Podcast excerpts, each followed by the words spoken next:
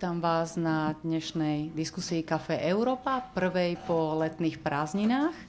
Naša téma je otázka. Ťahá nás V4 k neslobode a o tej budem diskutovať s mojimi hostiami. E, začnem zo vzdialeného konca. Pán Juraj Marušiak bude e, jedným z diskutujúcich. E, je to... Dobrý večer historik, politolog, publicista, spájaný predovšetkým teda so Slovenskou akadémiou vied, eh, predseda vedeckej rady Ústavu politick- eh, politických vied SAV, člen predsedníctva SAV, eh, pôsobil ako predseda spoločnosti pre strednú a východnú Európu a tam aj skončím, pretože samozrejme by sme mohli menovať ďalej. Môj kolega, druhý z hostí, môj kolega Jaro Daniška, pekne vítam.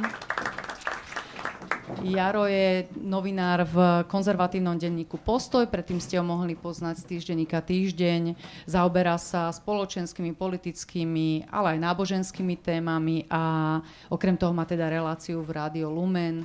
Bol aj poradcom ministra vnútra a opäť tu, tu by som dala bodku.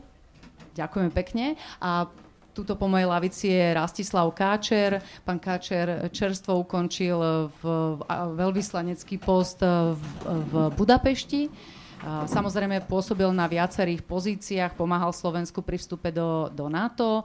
My sme mali možnosť spolupracovať, keď bol veľvyslancom Slovenska v Spojených štátoch. Čiže to sú naši diskutujúci. Moje meno je Olga Moje meno je Olga Baková. 25 rokov pracujem v zahraničnej politike. Budem sa snažiť čo najlepšie viesť túto diskusiu. Vítame aj vás, našich hostí v KC a takisto aj tých, ktorí si nás zapli cez Facebook. Uh, možno ešte, bol, ako bolo na úvod povedané, pokojne sa prihlasujte cez Slido, cez uh, akékoľvek prehliadače sli.do.com, uh, hashtag CEBA, kľudne kladte otázky. A na úvod sme ale my položili vám jedno, pár otázok v ankete. O, a anketa je, uh, otázka je, myslíte si, že pre Slovensko je výhodné, že sme členom V4? Po A, áno, toto zoskupenie nám pomáha mať v Európskej únii vplyv. Po B, nie, toto zoskupenie nás momentálne ťaha nesprávnym smerom. A po C, je to jedno, V4 nemá veľký vplyv v Európskej únii. Prosím, hlasujte, vyhodnotíme si to v priebehu pár minút a potom ma zaujíma aj, čo by ste vy odpovedali páni. Um, tak sme v Európskej únii. Na čo nám je Európska únia? Stručne poprosím. Nech sa páči, pán Marušek, môžete začať. Tak neviem, či sa to dá povedať e, stručne, ale tak v prvom rade Európska únia je e, nielen náš... E, Prepačte, ja som povedal v Európskej únii. Vo V4 samozrejme som myslela. Na čo nám je V4? Mhm. Dobre, takže e, to je možno o niečo je jednoduchšie, aspoň z hľadiska geografického rozsahu, ale e, v prvom rade teda je to, um, ak tak povediac, e, regionálna kooperačná štruktúra e, krajín, ktoré majú veľmi podobnú minulosť, veľmi e, podobnú aj súčasne, v súčasnosti štruktúru spoločnosti, ekonomiky, podobné politické tradície a e, samozrejme e, spoločné máme aj to, že sme vlastne nové e, krajiny v Európskej únii, ak sa to ešte dá po toľkých rokoch povedať, mm. ale e, stále sme e, takto e, vnímaní a svojho času sme e, predstavovali naozaj také e, jadro alebo tak, také také na, na skupinu krajín s uh, najpokročilejšími politickými a ekonomickými reformami a z toho hmm. pramenila vlastne aj svoj, svojím spôsobom meká moc Vyšegradu, napríklad vo vzťahu k štátom uh, postsovietského priestoru, vo vzťahu hmm. k štátom uh, za, uh, juhovýchodnej Európy, kde sme práve e, slúžili ako ten príklad úspešnej postkomunistickej transformácie, čo je asi dnes už problém. No a okrem toho samozrejme nás spája celý rad e, čiastkových záujmov, ktorý vyplýva z toho, mm. že e, sme susedia. Stručne, čo by ste k tomu dodali, páni? E, pretože, ako už bolo povedané, sme už v Európskej únii dlhší čas, takže V4. Ďakujem za pozvanie. Ja som celý deň sa potil s tým sakom kvôli dnešnému večeru a zbytočne to bolo, no ale o toto bude príjemnejšie. No tak Vyšegrád je strašne užitočná vec. Myslím, že to je úplne logické. Všetky krajiny, ktoré sú si nejako blízke, majú podobnú skúsenosť, tak majú tendenciu spolupracovať. Vyšegrád nabral na význame počas migračnej krízy, kedy sa to ukázalo ako veľmi efektívna organizácia, ktorá pomáha v prípade rovnakých postojov zosiliť ten hlas a chrániť povedzme aj tých slabších alebo tých, tú, tú krajín, ktorá čeli nejakému problému na európskej úrovni. A Vyšegrad, to by sme asi nemali zabúdať, Vyšegrad, on sa trošku odvoláva na to stretnutie kráľov zo 14. storočia, ale, Tam ale, ale ďaleko, ďaleko, tá idea je ďaleko silnejšia a ona vlastne reálne vznikla v časoch komunizmu, nie medzi komunistami, tam by som na internacionalizmus veľmi neveril, ale, ale v časoch uh, disidentskej spolupráce. Ona fungovala veľmi dobre, polsko-československé stretanie, uh, československo-maďarské nejaké kontakty alebo slovensko-maďarské kontakty. Čiže tá idea, že sme si blízki, že niektoré veci zdieľame a že sa máme vymieňať o sebe informácie a že sa máme poznať, uh, je ušlachtila a treba ju pestovať. Mm. Uh, Rastio Káčer, súhlasíte s tým, že tá naša sila bola intenzívna práve počas migračnej krízy? Ja nemyslím si, že to bola deštrukčná sila. Práve toto by som ja určite ako príklad nedával. Ja poviem teda, ako tá V4 vznikla, nech si to pripomenieme, pretože už som dosť starý na to a bol som pri tom. Uh, 25 rokov, 26 rokov je to, ale odkedy som... Dobre? Ale viete, Hej. vy to ešte od základnej školy robíte asi v tých médiách, ale ja už som bol dospelý. Ale uh, my sme V4 vôbec nechceli, nikto ho nechcel. My sme chceli vstúpiť do EÚ. Dinsbier bol minister, chceli sme vstúpiť do NATO. Československo bolo mm. jedno z prvých. Dinsbier bol prvý minister zahraničných vecí, ktorý v marci už v 90. navštívil NATO. A vízia bola jednoznačná. Elit vtedy uh, chceme do EÚ, chceme do NATO tak rýchlo, ako sa to dá. No samozrejme, že tam nebolo žiadne nadšenie ani v jednej, ani druhej organizácii a um, všetci vymýšľali, ako nás odsunúť, ako nám povedať, že vieš čo, ešte poďme na kávu a ešte do kina ešte za ruku sa nedržme mm. a ešte vôbec to, čo na čo ty myslíš, to ešte je veľmi ďaleko.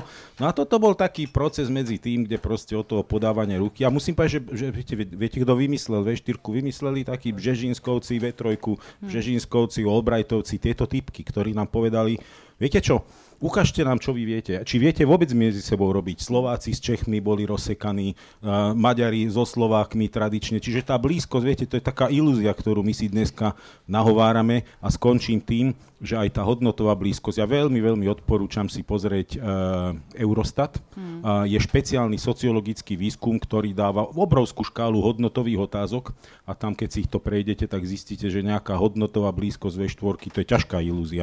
Ale k tomu by som ešte možno povedala, že tá V4, aspoň nám teda Slovákom výrazne pomohla, teda trojka. Pri vstupe do NATO boli, boli tieto krajiny kľúčové a vy, um, Rastio Káčer, určite k tomu môžete rozprávať celé hodiny. To, to pre, to, pretože zažili aj naši diplomati jednak vo Washingtone všade, keď sa nám zrazu zatvárali dvere, po tom, čo sa stalo ohľadom Mečera a vtedy nám to výrazne tieto krajiny povedali. A to, teraz, aby to nevyznelo, že ja som nejaký nepriaznivec V4, ja som priaznivec V4, len si nemalujme rúžové okuliare a neberme práve migračnú krízu ako za, za ten etalón, ktorý je nastavený, pretože keby sme mali zobrať jedno pozitívum, ja som v tom na to bol, eh, keď nám zavreli dvere a tí traja vošli dnu a podpisovali zmluvu. A, a priznám sa, plakal som pri tých dverách, tak mi slzy tekli po očiach, som myslel, že ma tam trafí šlak jednoducho. A keď sa to zlomilo 98, znova som bol pri tom, bol som čerstvo vynovaný generálny riaditeľ sekcie a mal som na starosti na to. A prvú cestu som mal do Maďarska a prijal vtedy Žolt Nemed ako štátny tajomník. A išiel som tam s takouto malou dušičkou, s ťažkým mandátom, proste presvedčiť Maďarov, pretože sme mali také hlasy, že Maďari nás nepodporia a budú to zneužívať ako leverage, ako takú páku mm. negociačnú v menšinových otázkach. A musím povedať, že Žoltovi dodneska ho považujem za blízkeho priateľa, nie vždy vo všetkým s ním súhlasím, ale urobil obrovské gesto, urobil tlačovku a povedal, Slováci tam patria, my vás plnou podporujeme. A to bola sila Vyšehradu, to áno. Máme dnes výtlak ako V4? Pán Marušiak. No, tak e, čo sa týka možno toho imidžu navonok v Európskej únii, tak mám pocit, že aj slovenskí politici napríklad sa snažia skôr tým asociáciám s Vyšehradskou skupinou vyhýbať, čo vyplýva predovšetkým z postoja dvoch štátov, Polska a Maďarska, ktoré sa dostali do konfliktu s najvýznamnejšími tými starými členmi Európskej únie, s Nemeckom a Francúzskom. Ale na druhej strane my musíme si uvedomiť aj to, že jednoducho um, máme isté spoločné záujmy, ktoré sa týkajú celého našho, nášho regiónu. Jednoducho Slovensko nemá kam odísť od týchto uh, svojich susedov, ani od Maďarska, ani od Polska. Práve s, s nimi zdieľame dokonca najdlhšiu hranicu.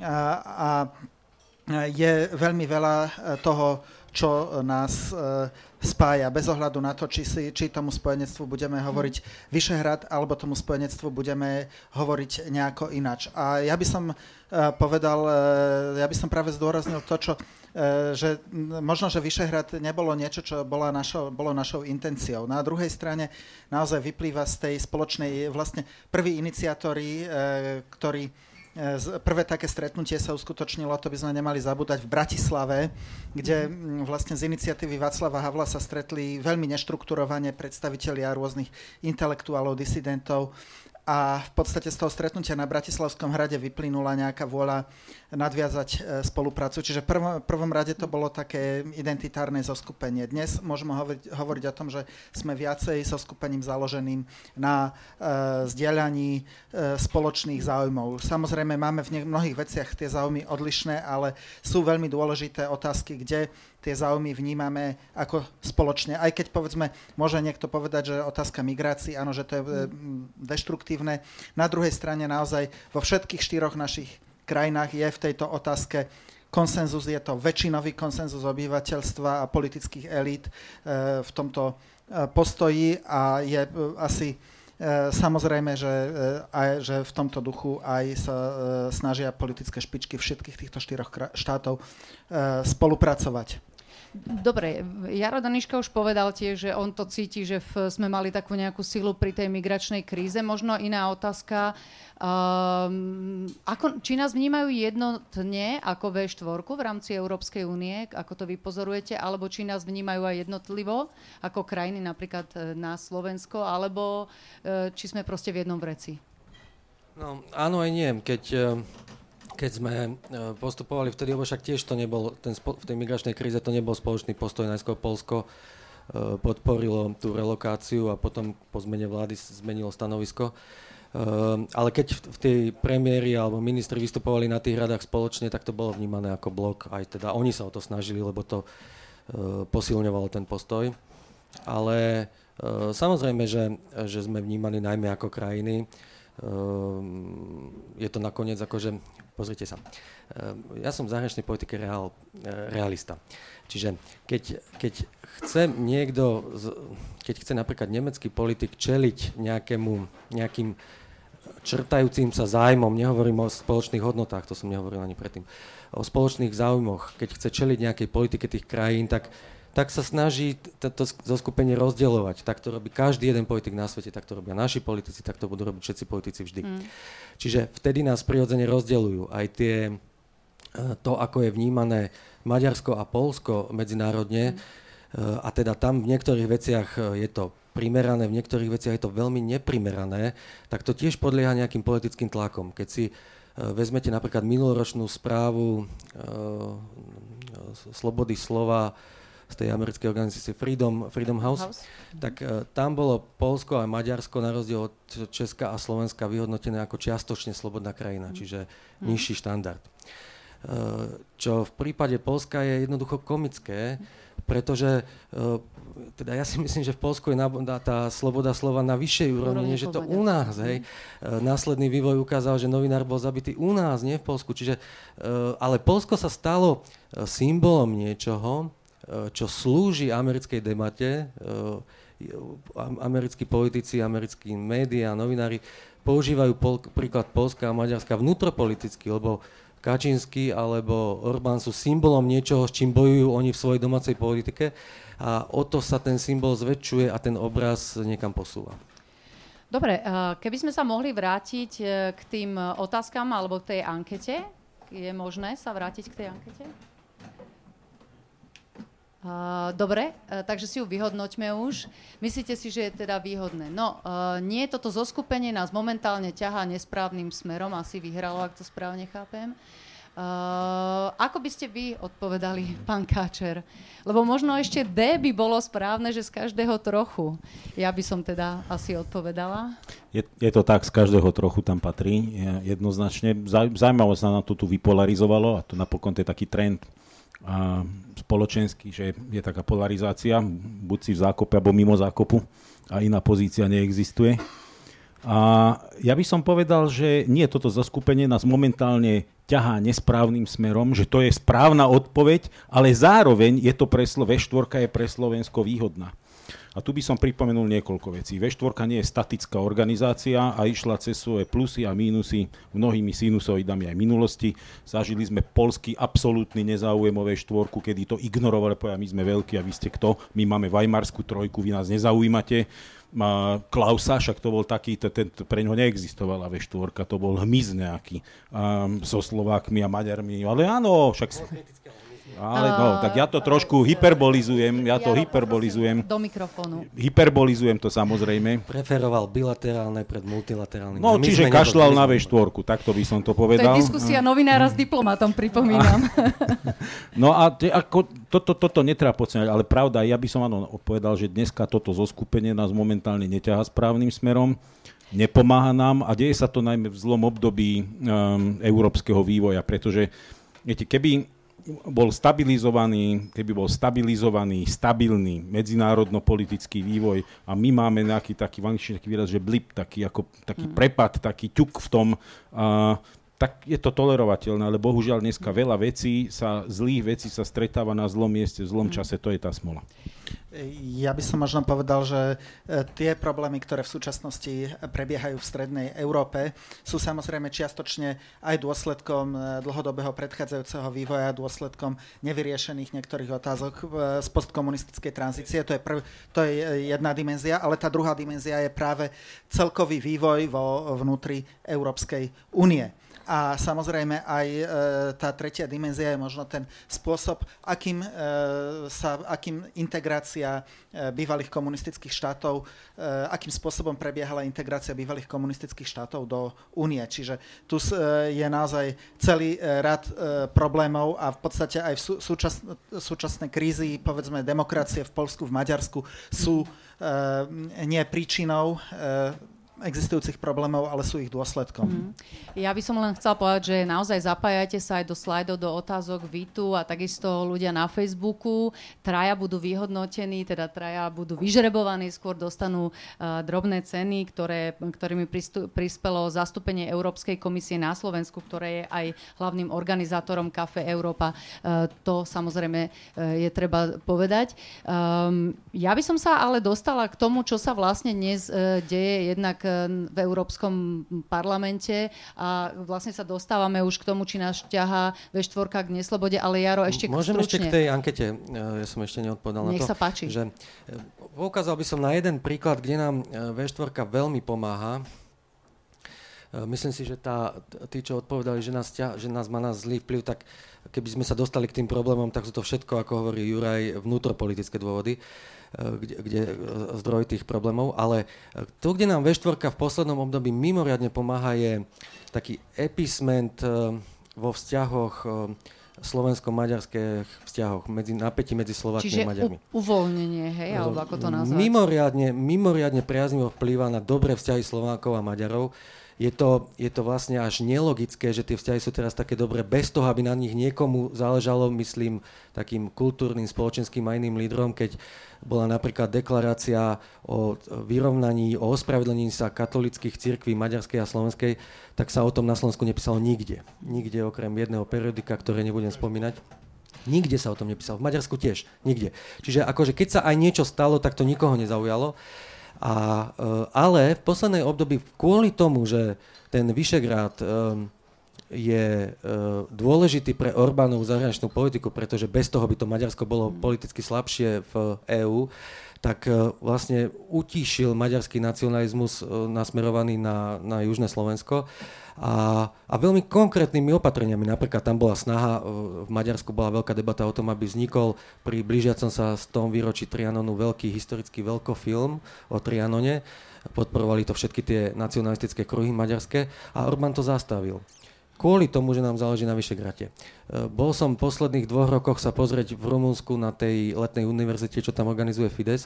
E, tou univerzitou sa nesie leitmotív, že Fidesu, Orbánovi, politicky záleží na dobrých vzťahoch vo, vo Vyšegrade. Je to kvôli jeho politickým domácim cieľom a jeho zahraničnej politike, ale má to dobrý efekt na slovensko-maďarské vzťahy. Dopoviem poslednú vetu. Je to o to paradoxnejšie, že na Slovensku reprezentuje Maďarov politicky Bela Bugar, ktorý je jeho najväčším kritikom aj u nás, aj teda v maďarskej kotline, v karpatskej kotline. E, napriek tomu ten Orbán vlastne túto, túto nacionálnu kartu nevyťahuje, čiže to je podľa mňa veľmi konkrétny a veľmi pozitívny.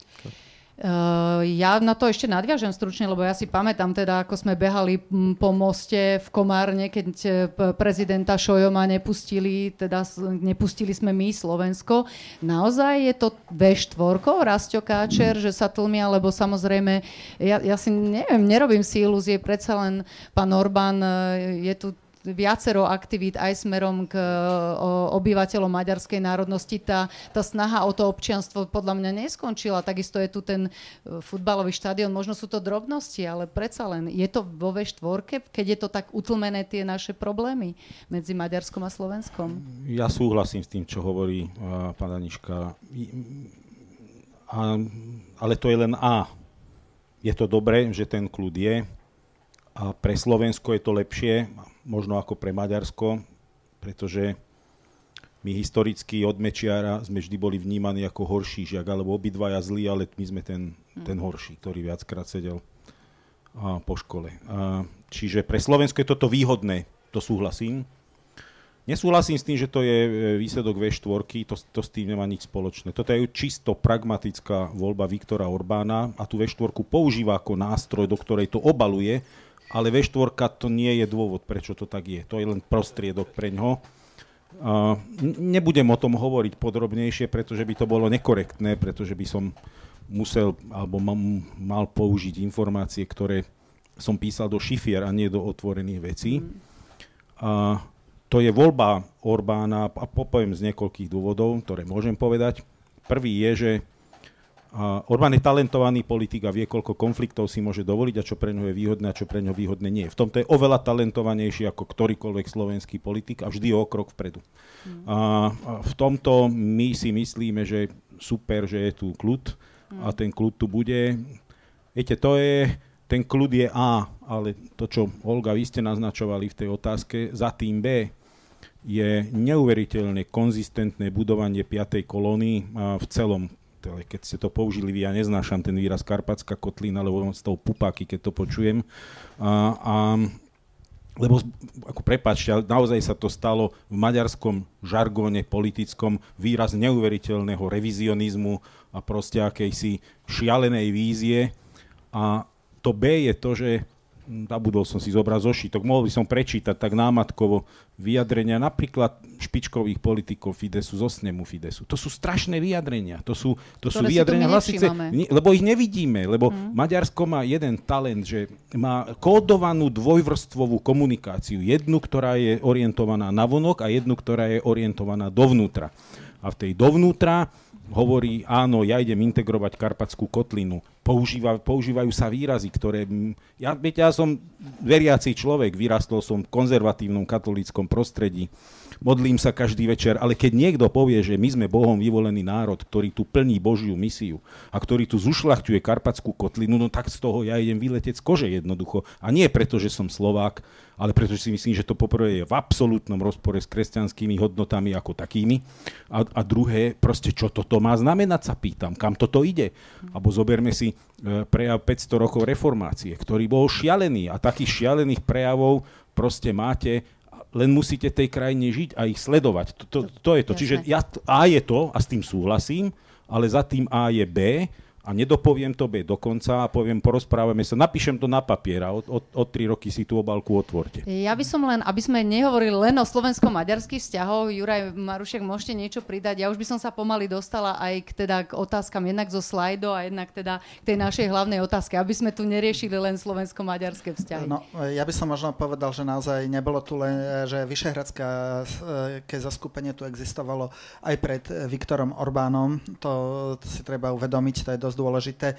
Nie je tu len otázka, e, otázka na to. Je to napríklad e, spoločný tlak vyšehradských štátov a Slovenska prispel k e, otvoreniu Schengenu pre naše krajiny. Čiže tu sme ukázali sa naozaj, že toto, toto zoskupenie má zmysel. Sú tu, je tu celý rad spoločných iniciatív, ako je povedzme napríklad v súčasnosti iniciatíva budovania dopravných koridorov, mm. iniciatíva E, infraštruktúry, čo bolo doteraz e, popravde zanedbané, doteraz sa Vyšehrad sústredoval možno viacej na tie otázky nejakej spoločnej zahraničnej bezpečnostnej politiky, otázku Ukrajiny, čo je za, tiež, tiež mimochodom veľmi dôležitá, dôležitá záležitosť.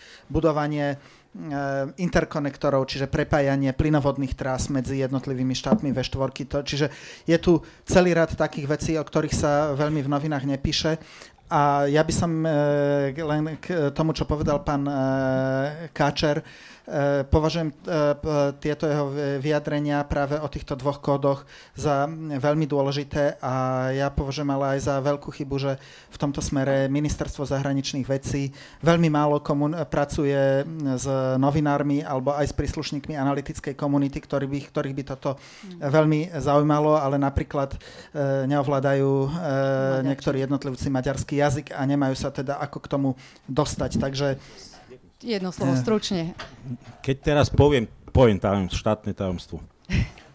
80% mojej práce veľvyslanca bolo pomôcť dekodovať túto kódovú symboliku v rámci komunity EU NATO. To bol 80% mojej roboty. Novinármi bohužiaľ nie, ale bohužiaľ sa to netýka novín, to sa týka širšej komunity, lebo mnohokrát... Čiže viete, správne príjete, to chápem, že aj kolegovia ja, do Berlína, alebo príjete do Washingtonu a poviete niektoré veci a oni kúkajú na vás a ty si paranoik. A potom, mm-hmm. keď to rozoberete, mm-hmm. povedia si, Ježiši Kriste, nevšimli sme si to. Dobre, poďme na tie otázky a tiež k tomu dodám len malič. Áno, máte pravdu, veď to sa dialo za vlády e, Ferenca Ďurčáňa, e, tieto veci, ktoré som spomínala. Áno, to bol Ferenc Ďurčan, neskôr Bajnaj a tak ďalej. Ale poďme na to. E, Dobre. Slovensko naozaj proeurópskym ostrovom vo V4 je Slovensko naozaj proeurópskym ostrovom vo V4? V každom práde, my sme mali, akože sme ostrov, ktorý sa vyčlenuje z, z týchto troch krajín?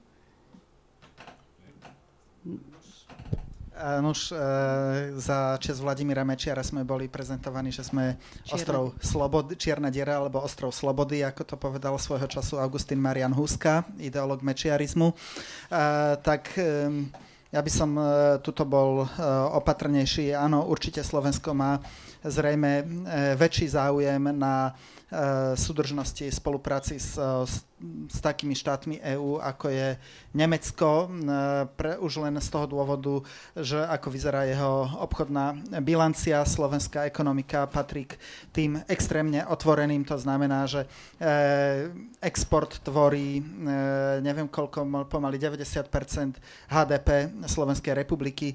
Iné krajiny, predovšetkým Polsko napríklad, síce tiež sú proexportnými ekonomikami, ale do veľkej miery budú, budú, mali možnosť si vybudovať aj svoj vlastný vnútorný trh, eh, čo je dané možno aj veľkosťou krajiny a proste schopnosťou obyvateľstva.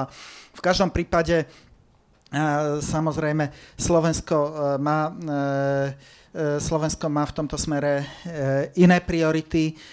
Na druhej strane, povedzme, od tieto priority sú skôr ale dané veľmi pragmaticky definovanými záujmami, napríklad čo sa týka vzťahov s Ruskom tu môžeme vidieť, že slovenská spoločnosť, ale aj slovenské politické elity pre, prejavujú väčšie pochopenie, povedzme, pre záujmy eh, Ruska v tomto regióne, ako povedzme Polsko, ktoré práve, práve na základe nejakého, nejakého vlastného vymedzovania sa voči Rusku zdôrazňujú vla, svoju identitárnu príslušnosť k mhm. západnej Európe. Takže Slovensko a Česko áno, v tomto smere sa odlišujú od Maďarska a Polska. V Maďarsku, tu by som povedal, ten vývoj je naozaj veľmi zvláštny, pretože nie je len spojený s... Uh, Orbán nevystupuje uh, vo vzťahu k Európskej únii iba ako kritik niektorých jej politik, čo je podľa môjho názoru samozrejme celko, v celku e, legitimné. Máme všetci právo kritizovať Európsku úniu, ale pre e, Viktora Orbána je už Európska únia definovaná ako e, ohrozenie e, vla, e, suverenity štátu ako nepriateľ, čo bolo napríklad pri, v roku 2016 pri oslovách výročia Maďarskej revolúcie, kde vlastne prirovnával Európsku úniu v súčasnosti k Moskve v roku 1956, ktorá potlačila maďarské povstanie. A takže mm, tam samozrejme tiež možno hovoriť, že e, tieto ideologické postuláty vlastne kritiky Európskej únie, kritiky Západu mm. sú motivované možno aj snahami e, posilniť spoluprácu s e, východnými e, autoritatívnymi režimami, od ktorých možno Orbán očakáva aj posilnenie ekonomického potenciálu krajiny. Dobre, uh, poďme sa vrátiť k tej aktuálnej situácii. Teraz uh, teda m, proti Polsku Európska komisia spustila konanie pre nedodržanie zásad právneho štátu. To vieme dnes. Uh, v Európskom parlamente vystúpil uh, uh, Viktor Orbán, pretože je tu dokument uh, výboru Európskeho parlamentu pre občianske slobody, ktorý schválil teda ten uh, dokument, ktorý konštatuje, že v Maďarsku existuje jednoznačne jednoznačné nebezpečenstvo vážneho porušenia základných európskych hodnôt. Aby som to vysvetlila, pretlmočila do Slovenčiny, tiež e, žiadajú e, aktivovanie článku 7, ktorý by mohol viesť k pozastaveniu členských práv Maďarska. Hlasovať sa bude o tom zajtra. Maďarsku vyčítajú, ja to len stručne zhrniem, že e, vedú kroky k oslabeniu nezávislosti súdnictva, nepriznanie práv utečencom, oslabenie nezávislosti médií, mimovládnych organizácií, útoky na stredu Európsku univerzitu, korupcia pri eurofondom. Mohli by sme pokračovať ďalej, je to dlhá správa, ktorá to vyčíta. V každom prípade, čo vy vidíte ako hlavný problém, a, a samozrejme, keď pridáme Česko, kde je tu vláda, ktorá, ktorú podporujú komunisti, uh, kde vy vidíte vy najväčší problém v rámci týchto krajín uh, V4? Čo vás tak najviac znepokojuje? Pán Daniška. Eh, musím si dať takú, keď predsazate, že na veľa tých vecí by som reagoval, ale nebudem, lebo to by sme potom ho sa točili stále v nejakých reakciách. Čo je problém vo Vyšegráde, čo ja vidím? Čo vy vidíte, lebo samozrejme je tu viacero vecí, ktoré, ale taký ten jeden, kedy by ste vypichli Asi Polsko, Maďarsko. o krajinách, hej, že o jednotlivých krajinách, lebo tie pro- problémy sú, myslím, veľmi odlišné.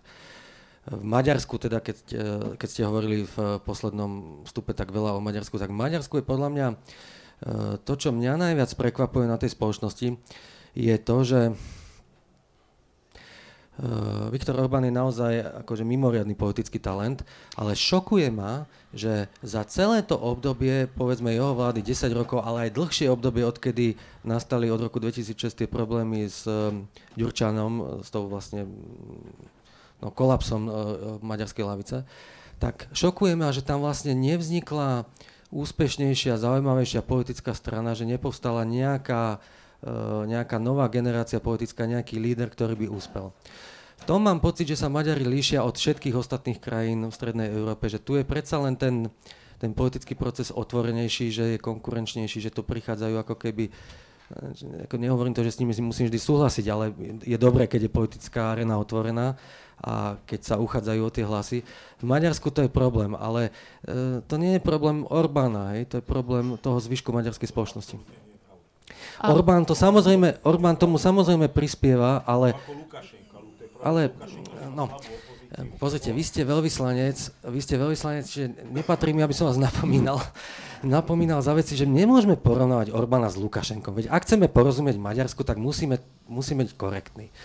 Um, um, Orbán má samozrejme mimoriadnú politickú dominanciu, 10 rokov tam má dvojtretinovú väčšinu a všetko, čo si tá strana zažila, všetko odhlasuje. Ale, ale to nie je tak, že by tam uh, neboli médiá, ktoré majú iný názor, že by tam bola potlačená uh, sloboda zhromažďovania a tak ďalej. Uh, tá krajina je naďalej, členská krajina EÚ je slobodná. Keď by tam povstala strana, ktorá reprezentuje záujmy tých antiorbánovskej časti spoločnosti, tak v zásade nemá problém fungovať a získavať svoju podporu a tak ďalej. Však tých strán niekoľko vzniklo, len boli neúspešné.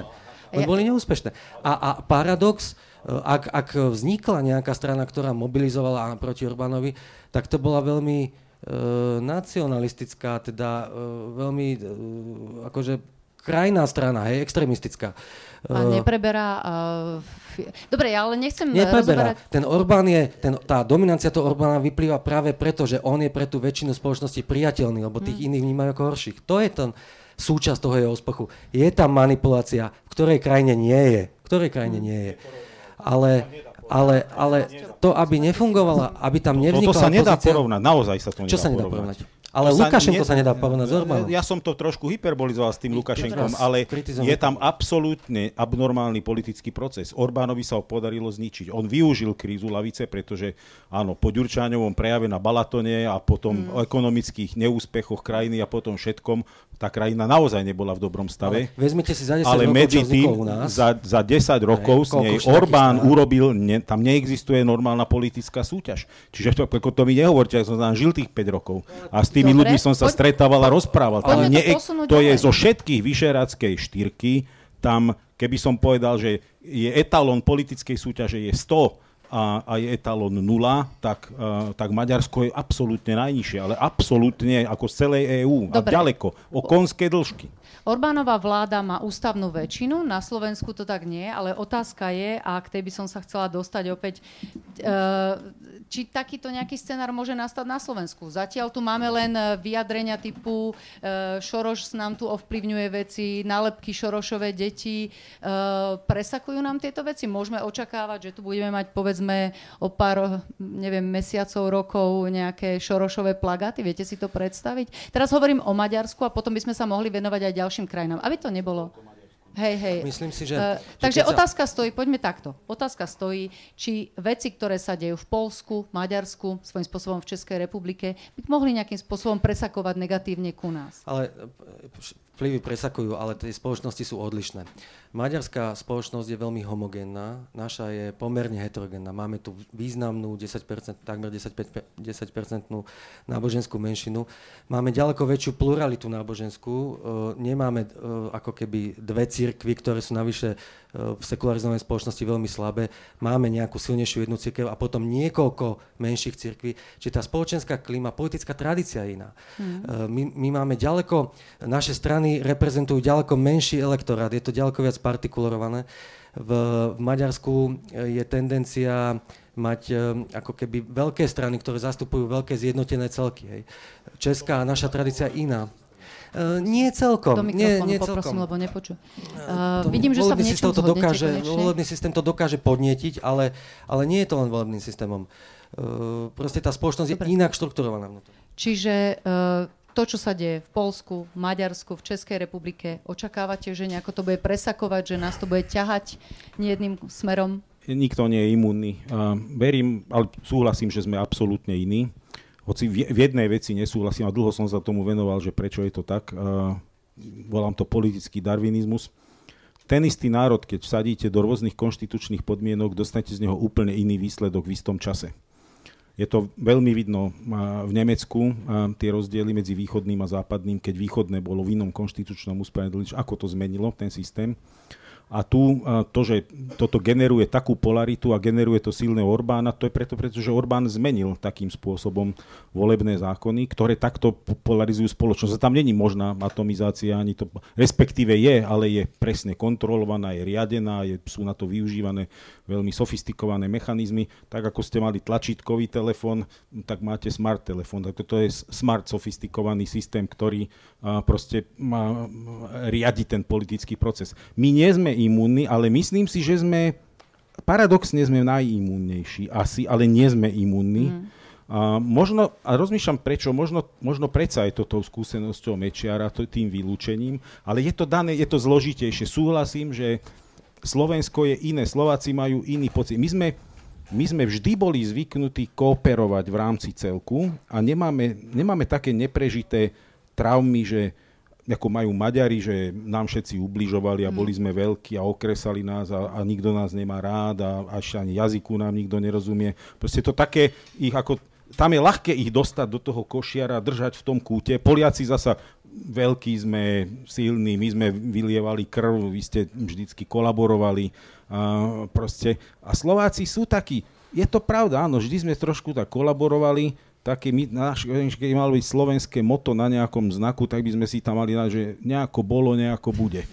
A to je taký proste slovenská črta v tomto, ktorá je proste dobrá. Ako, preplávame um, s tým nejako, však keď sa neurodí, do, budú zemiaky a slivovica aspoň, viete. Že my sme iní, ja súhlasím s pánom Daniškom, že každý z týchto národov má iné veci, ale znova to je A. B by som dal, že ten konštitučný poriadok mimoriadne, mimoriadne ovplyvňuje a v Maďarsku ovplyvňuje. Silný Orbán je výsledok ok, okrem iného aj toho. Uh, Juraj Marušiak, ešte tiež položím túto otázku a potom pôjdeme na otázky z DAO. Vidím, že tu majú uh, niektoré veľ, uh, viacero lajkov. Čiže moja otázka bola, to, čo sa deje v krajinách V4, popri nás teda v Maďarsku, v Polsku, v Českej republike, že či očakávate, že by to mohlo nejakým spôsobom presakovať aj ku nám, aspoň niečo z toho? A ako, keby, ako keby to nepresakovalo, prosím vás. Hej, akože, e, Dobre, niektoré veci máme, som tu už spomenula. Áno, čo, čo podľa sú, vás? Je tu, e, máme v tej politickej kultúre samozrejme možno e, z iných dôvodov a e, máme možno trošku iné historické východiska, e, ale v zásade e, je, e, máme aj veľa e, spoločných prvkov. Slováci patria po, napríklad spoločne s Maďarmi k tým spoločnostiam, ktoré sú veľmi nespokojné s výsledkami postkomunistickej tranzície, povedzme aj s ekonomi- hlavne so sociálno-ekonomickými aspektmi, čo sa týka podpory nejakých eh, nedemokratických myšlienok. Netvárme sa, že na Slovensku uh, tiež uh, nemajú tieto idei vysokú podporu. Samozrejme majú je, povedzme, treba povedať, že Slovensko samozrejme sa odlišuje od Maďarska a Polska tým, že hoci mali sme tú politickú stranu, ktorá Eh, eh, dostala nadpolovičnú väčšinu mandátov v parlamente, ne, nezneužila túto väčšinu napríklad na ovládnutie médií, na eh, kontrolu justície takým spôsobom, ako sa to deje predovšetkým v Maďarsku v menšej miere, v Polsku, aj keď e, možno účelovo práve e, Európs, e, Európsky parlament toto vytýka Polsku. E, povedzme, e, je tu obrovská, na jednej strane obrovská nedôvera e, voči štátu, na druhej strane je tu nespokojnosť z toho, že vlastne mm. ten štát je viditeľný veľmi málo, nekoná tam, kde by konať mal. Toto je v podstate problém spoločný pre viaceré postkomunistické krajiny, že sme nejakým spôsobom až príliš sa vzdali uh, fungujúceho, uh, fungujúceho štátu, štátu, ktorý je schopný plniť si svoje záväzky voči občanom a e, zdá sa, ako keby sa to kývadlo teraz vychylovalo opačným smerom, pričom v Polsku a v Maďarsku e, to môže byť vnímané niekedy až extrémne. Hlavne teda by som zdôraznil, že v Maďarsku je to oveľa vážnejšie ako v mm. Polsku. Eh, otázka, ktorá má najviac lajkov. Ako by sa mala vyvíjať V4, aby vyjadrila svoju proeurópsku orientáciu, ale zároveň mala jednotný postoj, ktorý by vyjadril potrebu rovnocennosti malých štátov. To znamená jednak teda aj to, čo sú naše potreby malých štátov, zároveň teda byť proeurópskym. Ťažká otázka. No? Viete, rovnocennosť malých štátov toto povedal, ne, nemusíte. A viete, Viktor Orbán aj, a, a pri tých V4 stretnutiach radi tak hovoríme, že ale my sme budúcnosť Európy, lebo my rastieme, vy stagnujete, vy ste dekadentná, zahnívajúca spoločnosť, všade sa to tými vlajkami všelijakými hemží a my nie, my sme tradiční, neviem čo tu, skala na ktorej postavíme vieru. A, a, že, a, a my, akože, my chceme dokázať tú svoju rovnocennosť. No ja vám poviem, keby my sme prestali rásť, tak Európska únia by sa rast HDP, a som to pracne prerátával kalkulačkou, znížil maximálne o 0,2%. A keď mi povieme, že my sme budúcnosť Európy, a znova som to prerátal, možno sa niekde pomýlil, neberte to ako exaktnosť, sme 6% HDP toho, čo dáme na stôl. Nie per capita, nie na osobu, nie paritou kúpnej sily. Normálne toho, čo donesiete, tá výplatu zvačku, ktorú dáte na stôl, toto som zarobil, to je 6%. Viete, koľko máme hlasovacie právo? Hlasovacie právo máme také ako Nemecko a Francúzsko dokopy. Čiže jaká, jaká rovnocennosť malých štátov? Však Európska únia nám dala nadradenosť, ktorú nemá nikto, pretože na to, čo produkujeme, poprvé oveľa viacej konzumujeme a máme oveľa väčšie rozhodovacie práva. Však si to uvedomme, že naša sila vnútri EÚ je ťažko disproporčná v náš prospech, nie v náš neprospech. Mnoho z tohto je naša zakomplexovanosť, pretože sa stále necítime v tom Bruseli medzi dospelými. Cítime sa tam ako školáci v krátkých gatiach a rozbitými kolenami. Proste to je naša percepcia, to je tragédia. Môžem, môžem reagovať? Pani. Eh, chcel, chcel by som teda, akože vašou metodou je zjavne taká snaha karikovať uh, to, s čím nesúhlasíte. Karikatúra má svoje rizika, povedzme, veľké zjednodušenie je jedno z nich. No, pokiaľ ide o tú našu ekonomický výtlak, eh, o tú našu ekonomickú silu, však sme postkomunistické krajiny. Náš počet obyvateľstva je 40 plus 10 plus 10 plus 5, čiže to nedosahuje ani Nemecko. Ale obchod s Nemeckom máme V4 väčší ako Francúzsko, väčší ako Spojené štáty. Áno. No, čiže ja len hovorím, že možno naše HDP neviem, aké je silné a nie je silné, ale keď ide o obchod s Nemeckom, tak sme pre nich dôležitejší obchodný partner, ako sú, čo do veľkosti, ako sú Francúzi, alebo, alebo Spojené. To len hovorím, že vy ste hovorili, že aký sme my tu vlastne len všetci, že uh, chudobní, hej? že sme ako keby nepodstatní, že sme 0,2 alebo koľko 6%. Ja vravím, že robíme väčšie ramená, na aké máme a sme falošní, pretože viacej bereme z pokladničky a tvárime sa, že nie. Ja kritizujem pokritectvo no, naše, nie to, vedie, aký sme. To, tom... aký sme, to nie je hamba. Nie je hamba byť ani chudobným. Chudoba ti netratí a tak ďalej. Viete, na to vám môže pať 100, 100 dôvodov. A, a samozrejme, že je dôvod, prečo sme ekonomicky tak postavení, ako sme. A tu si položme otázku, čo sme urobili urobili preto, aby sme tak neboli, prečo každá dedinka, pre, teraz som si zakladal živnosť a SROčku, no môžete si hlavu ustreliť z toho, aké je to proste komplikované. Prečo je to tak komplikované? To nám Brusel alebo Európska únia zase, káže dobre, jednoducho, viete. Ste no. niekde. Uh, uh, druhá poznámka. Uh, to, čo sa deje v poslednom období, súvisí s našou emancipáciou, politickou emancipáciou v EÚ ktorá je prirodzená. V minulosti uh, východoeurópsky politici, keď chodili na tie rady ministrov, ja som tam istý čas chodil s ministrom Palkom, tak som to sledoval, tak uh, východoeurópsky ministri mlčali, uh, nezapájali sa veľmi málo. Uh, keď vtedy Palko bol minister, tak on, on um, nesúhlasil s, jedným program, s jednou témou, ktorá bola navrhnutá Holandianmi. Išlo o uznávanie manželstiev bez ohľadu na inú definíciu v jednotlivých krajinách EÚ a požiadal, aby to bolo škrtnuté a vlastne požiadal o veto vtedy Slovenska, ktoré získal aj doma na tú politickú podporu a postupoval tak. No tak vtedy mu napríklad politici SDK hovorili, že to sa nedá. No dneska už by to tí politici nehovorili, pretože dneska to už tí, tí lídry aj tí bývalí komunisti, ktorí vtedy tiež boli len ticho, lebo chceli byť akceptovaní. Dneska to už využívajú, sa cítia rovnocenejší. To je zdravý proces, to je normálny proces. Mm. Um, a to je tiež dobré, hej. Tá, mm. tá Európa nemôže fungovať tak, že niekto je starší, niekto je mladší. Tak, Tretia po... vec, tá, tá nerovnováha, že, že my žijeme akože z tých európskych fondov, no to je tiež taký mýtus, ktorý sa tu pestuje, uh, taká tá... No predkoho ste to hovorili, že na to, že viac bereme, než dávame. Profitujeme, profitujeme. Uh, pozrite, no, existujú ekonómovia, ktorí keď to prepočítavajú, tak uh, hovoria o tej privatizácii, o tom, čo tu prebehlo za posledných 20 rokov, Uh, Piketty, Piketty to nazýva, že to je forma kolonizácie. Ja by som to nikdy nepovedal. Uh, západu voči východu. Ja by som to nikdy nepovedal. Myslím si, že z tej privatizácie sme ťažili a že to je na prospech našim ekonomikám.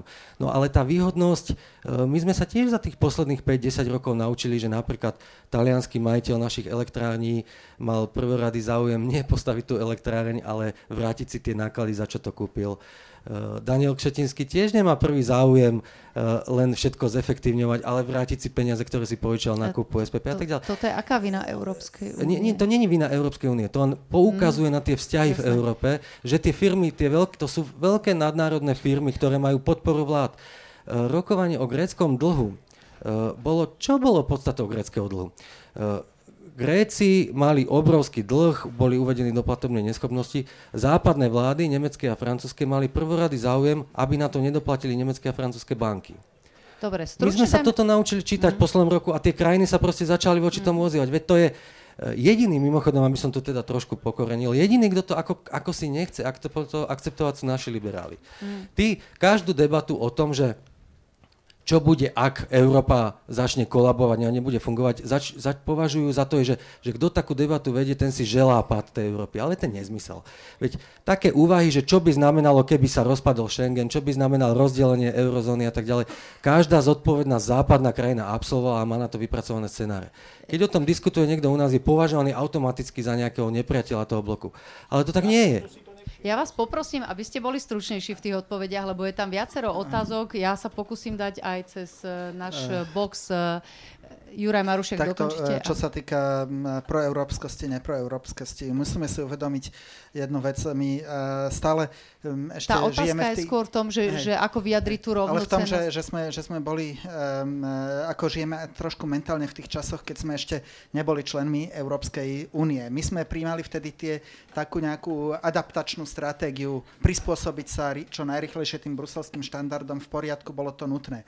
Druhá vec je, že teraz sme proste už v inej, v inej e, situácii, ale e, povedzme si, e, v Vyšegra, ne, ne, nebolo to vyšehradské štáty, kde sa konalo referendum o Brexite, kde sa konalo referendum spochybňujúce zmluvu z NIS. Neboli to vyšehradské štáty, ktoré e, storpedovali projekt e, ústavnej zmluvy. Bolo to Francúzsko a boli to referenda vo Francúzsku a v Holandsku. Čiže e, z toho, e, povedzme, konflikt medzi Viktorom Orbánom a Bruselom bola jedna strana mince, samozrejme veľmi dobrodružná politika Orbána voči susedstvu, dobrodružná vnútorná politika Viktora Orbána, to bola jedna strana mince, druhá strana mince bola to, že Orbán, Orbánovi nevyšla veľmi ambícia stať sa lídrom európskych liberálov. A to je proste tiež tá druhá druhá, ambícia, čiže určite eh, nedá sa hovoriť o tom, že by sme boli ako vyslovene e, protieurópsky a napokon ale aj snaha povedzme e, zabraniť tomu, aby tu existovali povedzme dvojité štandardy e, tovaru e, alebo povedzme dvojité e, štandardy ceny pracovnej sily. Je to niečo pro, protieurópske? Nie je to. Hej, samozrejme, že e, môže, nemusí sa to e, všetkým páčiť, ale e, a samozrejme môže to obvinenie z protieurópskosti byť využívané ako nejaká nálepka, ale e, samotný, e, samotné takéto idei e, protieurópske mm. E, rozhodne nie sú. Samozrejme, povedzme minimálne v prípade Viktora Orbána, opakujem, áno, určite niektoré jeho e, názory, niektoré jeho koncepcie a predstavy sú e, v rozpore s e, predstavou, ako by mala uh, fungovať Európska únia. Te, teraz by som vám dala možnosť, je tu taká kocka, uh, mikrofónik. Uh, Keby ste chceli niekto z, z publika položiť otázku, nech sa páči. Je to niečo, čo sa vie aj, môže aj hodiť, takže stačí zdvihnúť ruku a my vám ju hodíme. Kým to niekto Nie? chytí, tak ja len poviem, že ja považujem za najlepších, jeden z najlepších vtipov, že u nás je považovaný za euroskeptického politika Sulík, ktorého základná téza znie, v Európe treba dodržiavať dohody. To, to, to je proste, to je žart. Keď ho porovnáte s euroskeptikmi iných krajín, mm. tak ten človek proste nežiada vystúpenie z eurozóny, nežiada vystúpenie zo, zo Schengenu, nežiada, nežiada odchod z EÚ. On je na škále euroskepticizmu proste neeuroskeptik. Meký, meký, to by sa dalo povedať meký euroskeptik, hej? Dobre, ota- ja by som položila ďalšiu otázku. Uh, nepomáha V4 k rastu alternatívnych extremistických názorov v zmysle nie sme v tom sami? Extrémizmu? Asi. Počkajte, tak e, extrémizmus, no tak V4, to sú, keď je to veľmi také všeobecné, ale stav extrémizmu vo vyšegrádskych krajinách je aký? E, v Maďarsku vládne strana, ktorá vlastne voči tomu extrémizmu bojuje. Tie strany nové, ktoré tam získavajú popularitu, Jobbik a teraz ten aj rozdelený Jobbik, jak sa rozdelil, tak to je maďarský extrémizmus. Uh, v Polsku je extrémizmus bol dlho v podstate neexistujúci jav. Objavuje sa teraz na okraji takých tých nacionalistických pochodov. O jeho síle sa zatiaľ skôr špekuluje, tam není nič také rukolapnejšie. Môže ísť o jednotlivcov stovky, akože jeho sila je, je pomerne nulová. V Česku je extrémizmus komunistická strana formálne, ktorá drží tamojšiu vládu. No tak, tak potom asi to Česko je najväčší problém extrémizmu. U nás extrémizmus v parlamente máme, ale nepodporuje vládu, je v opozícii. Mm. Tak, ale zodpovedá takéto tam, takému tomu mediálnemu obrazu, že Česi sú problém extrému? No nezodpovedá, lebo ani tí komunisti nie sú takí tí bojovní, nechcú vám zoštatňovať majetky a tak proste chcú z toho len žiť. Čiže, Čiže odpovede nie. Skôr mám pocit, že každá krajina rieši svoj problém inak, ale v žiadnej krajine to nie je tak vážne, ako je to, ako je to v iných krajinách. No tak v, vidíme v tom Nemecku reálne násilie, proste zabitých ľudí, demonstrácie a tak ďalej. Vidíme v Amerike, keď boli pochody, hej, e, e, a, a, a reálne násilie a koľko tam je zbrania a tak ďalej. Čiže mám pocit, že keď ide o debatu extrémizmu, tak sme opäť niekde v príjemnom hmm. zákutí, kde je relatívny pokoj, aj keď sa občas niečo stane, však aj u nás bola vražda. Asi by sme mali vysvetliť, uh, lebo to má... Uh, uh, tak, asi tým myslia extremistické sily, ktoré sú v Európe. Zhodli ste sa asi na tom, že, že v krajinách V4 toto teda problém asi nevidíte, hej, v rámci, keď sa to porovnáva s Európskou uh, určite to, určite to problém je, ale v podstate toto je hmm. celoeurópsky problém a tie príčiny nie sú v, uh, Vyšegra- v, fungo- v tom, že funguje vyš, niekde Vyšehradská skupina. Ten, príčiny extrémizmu sú, ja by som povedal, po, v, cel- v prvom rade v, E, tom e, nejakom vyprázdňovaní demokracie, čo je vlastne dôsledkom naozaj aj neoliberálnej transformácie, kde sa vlastne politika stáva niečím nadbytočným, tá politická sféra sa odsudzuje od e, občana. To je prvá vec. A druhá vec, e, samozrejme, extrémizmus e, je aj výsledkom istého strachu, strachu e, ľudí z budúcnosti, čo v rôznej miere a z rôznych dôvodov pocitujú spoločnosti, či v starých, či v nových členských štátoch Európskej únie. A samozrejme, najmä e, teda v štátoch, kde majú vyšší počet pristahovalcov, vyplýva aj e, z nezvládnutia vlastne toho spolužitia e, migra- e, imigrantov a tej e, autochtónnej populácie. Máme otázku z e, obecenstva, uh, takže nech sa páči, uh, dajte si krabičku, box a môžete do ňoho rozprávať. Nech Budem pionierom s tým mikrofónom, Petr Jendruš, moje meno na pana Danišku. Mám dve otázky. Vy ste v prvej použili príklad talianského podnikateľa, ktorý tu prišiel okrádať a, a neviem čo. No je to chyba talianského podnikateľa, ktorý, ja som to aj napísal, ktorý sa snaží kdekoľvek urobiť maximálny zisk alebo našich skorumpovaných politikov, že mu to všetko dovolili. To je jedna otázka.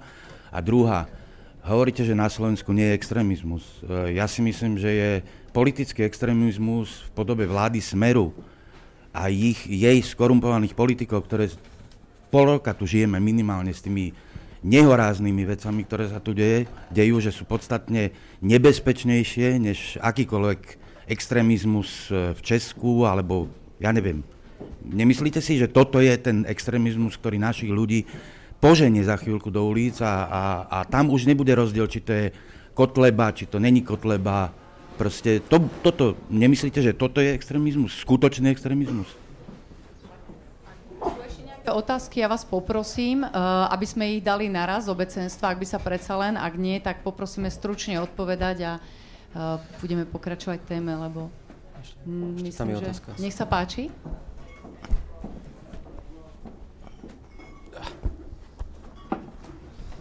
Položiť, to... musím položiť pivo. Áno.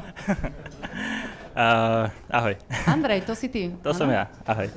Uh, dobrý, kolega, kolega z Pravdy, nech sa páči. Uh, dobrý večer. Uh, ja by som sa chcel opýtať, uh, prišiel som troška neskôr, tak ak, ak tá téma už bola otvorená, tak sa ospravedlňujem, ale chcel by som sa opýtať vlastne uh, a v podstate od ktoréhokoľvek z, z panelistov budem veľmi rád počuť odpoveď.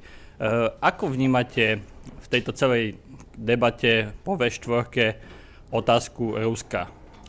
Je to, Orbán je s Putinom pečený, varený, stretávajú sa na Jude a podobne.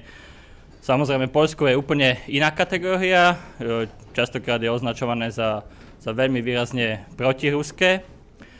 Česko je niekde so Zemanom a komunistami, ktorí teraz podporujú vládu, niekde, niekde možno medzi tým a Slovensko tiež v nejakom takom závetri. Takže vlastne ako vnímate tú úlohu Ruska možno v tom, akým spôsobom sa presadzujú akokoľvek to nazveme, populistické, alternatívne, extrémistické názory.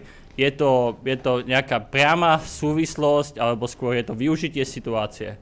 Ďakujem. Andrej, ak dovolíš, ja by som ťa ešte doplnila ten Orbán, ktorý v 89. pri e, znovu pochovaní Imreho Náďa vyháňal ako prvý sovietov, kým tu niektorí politici si potom 89. ani nevšimli. Čiže to by som len tak akože dala to, ako vy ste povedali, korenia trochu. Takže dobrá otázka, môžeme? Nech sa páči. E, začnem tou prvou. Aha, jasne, samozrejme, nech sa páči. Mm, ten, ten extrémizmus u nás extrémizmus, keď hovoríme o extrémizme, tak zväčša myslíme na to, že ide o nejakých ľudí alebo hnutia, organizácie, ktoré sa spoliehajú na také uh, polovojenské organizácie, nerešpektujú ako keby inštitúcie štátu, čiže smer formálne do tohto nespada, do takéto, preto o smere nehovoríme ako o extrémistickej strane, lebo nič také. Ale chápem vašu otázku, že vy to myslíte inak, vy to myslíte ako uh, extrémizmus pri zneužívaní štátu, že, že tu došlo, je tu politický extrémizmus znamená niečo iné, ale, ale chápem vašu otázku a teda chcem na ňu odpovedať. Uh, myslím si, že máte pravdu, že, že ten smer, uh, to, to, akým spôsobom je tu znefunkčnené sú základné inštitúcie štátu, za úplne osobitý považujem problém, teda akože súdy sú dlhodobý problém, ale stav, v akom je ministerstvo vnútra a riadenie policie, je tak škandalózny, že v tom, tom sme bez ohľadu na väčšiny v Maďarsku alebo v, v Polsku a ako, ako sa tam akože narába s tou väčšinou a ako sú kritizovaní niekým z Európy, tak v tom je tá situácia u nás horšia. Pretože u nás súdy fungujú horšie, ako fungujú v Polsku. Ehm, smer, smer, smer znefunkčnil tieto inštitúcie a myslím si, že to, vedie, že to povedie k takému, proste, také, takému radikálnejšiemu riešeniu. Obávam sa, že to radikálne riešenie zhorší tú situáciu ďalej, pretože e, to, čo tá e, kríza uplynulých mesiacov ukázala, je nielen, nie sú nielen škandály tej vlády a toho smeru, ale je teda aj neuveriteľná nekompetentnosť opozície to, že v opozícii vlastne nevieme ukázať na niekoho, že to je nádejný minister vnútra, to sme tu nikdy nemali. Vždy, keď sme mali problém so zneužívaním policie a čohokoľvek, tak, tak sa vyprofilovala skupina nejakých kandidátov, medzi ktorými bolo, tí ľudia pracovali s policiou, v policii sa pripravovali nové kádre, ktoré ich súčasne informovali a súčasne sa pripravovali na zmenu pomerov. Dneska je to tak, že v tej policii takí ľudia sú a vyhľadávajú kontakty s tými politikmi, ale vždy sú veľmi sklamaní z toho, ako tí politici tie informácie spracujú a, a čo je výsledkom. Čiže, a... čiže to je a poďme sa už teda, áno, rozumiem tomu, Čiže ale... to je ten extrémizmus. Prvá otázka bola... NL, myslím. Tí talianskí podnikatelia, nech, nech zodpovieme talianského podnikateľa. Eh, každý podnikateľ maximalizuje zisk a máte pravdu, že to je zodpovednosť primárne nášho štátu. Eh, chcel som na to poukázať len kvôli tomu, že my sme tu žili v trošku v takej zidealizovanej podobe tej privatizácie. Myslím si, že privatizácia strategických podnikov je pre normálne fungujúcu krajinu nevýhodná, že, že ich nemajú nakoniec eh, Polsko a ďalšie krajiny tie, také tie energetické firmy neprivatizujú a vedia prečo tá, teda ak môžem začať prvý na tú... Nech sa páči, na otázka tú, Andreja Matišáka. Na, tú, na to Rusko, tak uh, Rusko nás nezjednocuje vo Vyšegráde, celkom zjavne. Myslím, že to okrem viacerých iných faktorov zodpoveda aj histórii. Polsko bolo historicky súčasťou ruského štátu a jeho skúsenosť e, s Ruskom je iná, ako je skúsenosť všetkých ostatných krajín. Um, Maďarsko hrá takú, takú zvláštnu politiku voči Rusku, ktorá je úplne vykolejená z eh, maďarských tradícií, takže predpokladám, že ona nebude mať dlhodobé trvanie, že proste Maďarsko eh, to má krátkodobé ciele, prečo Maďarsko je tak proruské. Maďarsko bolo tradične proti ruskou krajinou a k tomu sa určite vráti. Eh, Česko, pre Česko je Rusko kultúrna, kultúrny fenomén. Česká kultúra bola historicky ďaleko viac zblížená s ruskou kultúrou, komunikovala spolu, reagovala na seba. E, dnes, je to, dnes je to, tie vzťahy sú zaťažené teda existenciou komunistickej strany, e, ktorej podporu Zeman potreboval pre úspech vo voľbách a preto tie symboly, preto tie odkazy. Naš, naša situácia, myslím si, že my sme není sme nejako proruskí, keď bol spor Ukrajina, Rusko, tak sme sa sme zastali veľmi jednoznačne v praktickej politike, nie v nejakých retorikách, v praktickej politike veľmi jednoznačne proukrajinské stanovisko. Um, naša, naša politika je, na, stav našej spoločnosti je, že my nie sme protirusky. Ne, nemyslím si, že sme prorusky, proste nie sme protirusky, že to je, to je také nejaká väčšinová pozícia. Aj keď Na tie prieskumy nám hovoria, že keď sa porovnáme s krajinami V4, my máme najmenej proamerický, to majú Poliaci, a najviac proruský uh, vzťah. Hej? My máme, no nepoznám tie čísla, to by asi bolo treba uvieť, či tam je nejaký malý rozdiel. S, s Polskom je to celkom jasné, prečo to tak je. Ale um, chcel som povedať, že, že uh, jedna z otázok, ktoré definujú vzťahy Západu a Ruska v tomto období na dlhé obdobie je, e, sú plynovody Nord Stream 1 a Nord Stream 2. To boli politické rozhodnutia, ktoré budú určovať e, vzťahy na 10 ročia a tam bolo najproruskejšie sa chovalo Nemecko, ktoré oficiálne retoricky zastáva nejakú kritickú pozíciu, ale najviac proruské opatrenie v Európe urobilo Nemecko, na ktoré my doplácame a doplatíme. Rásťo Káčer.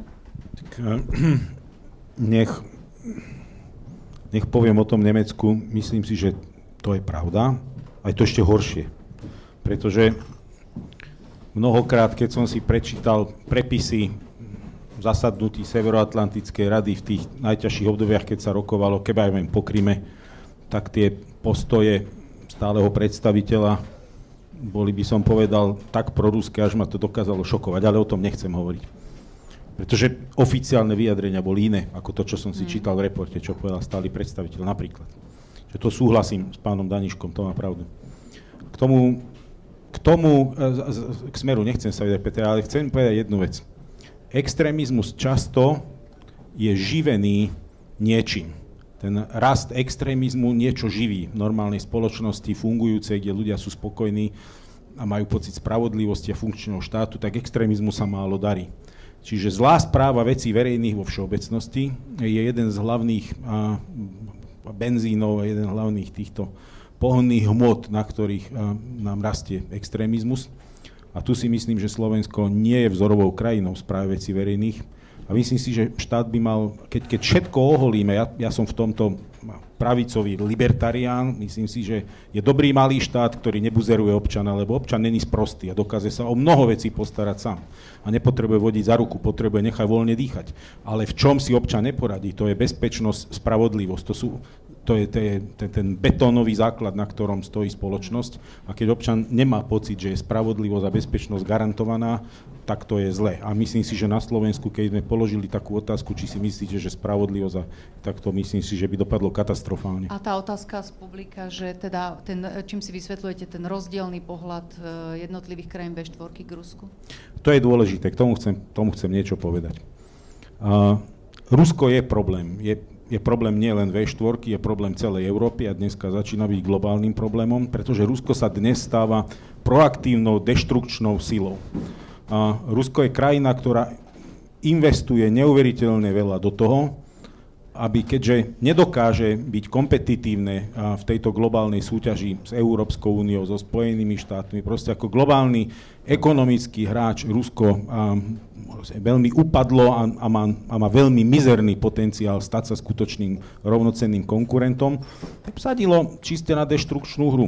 Konkurenciu ničím tým nie, že predbieham a dobieham, ale tým, že ho dávam dole. No a dneska uh, ruská hra v Európe je absolútne deštrukčná informačná vojna, videli sme to, začalo to tak viditeľnejšie, tá informačná vojna začala dávno, ale prvý, prvé viditeľnejšie manipulovanie bolo v holandskom referende o asociačnej zmluve s Ukrajinou, potom to bol Brexit, americké voľby. Viete, tu na Slovensku, kto to nevidí, tak bude slepý, alebo to nechce vidieť jednoducho, lebo in, iná alternatíva neexistuje. Alebo potom je za to platený, aby to nevidel, alebo ja neviem čo. Alebo je užitočný idiot, proste je tu možno škála dôvodov, ale Teraz sa pozrieme na to, aký dopad táto činnosť má.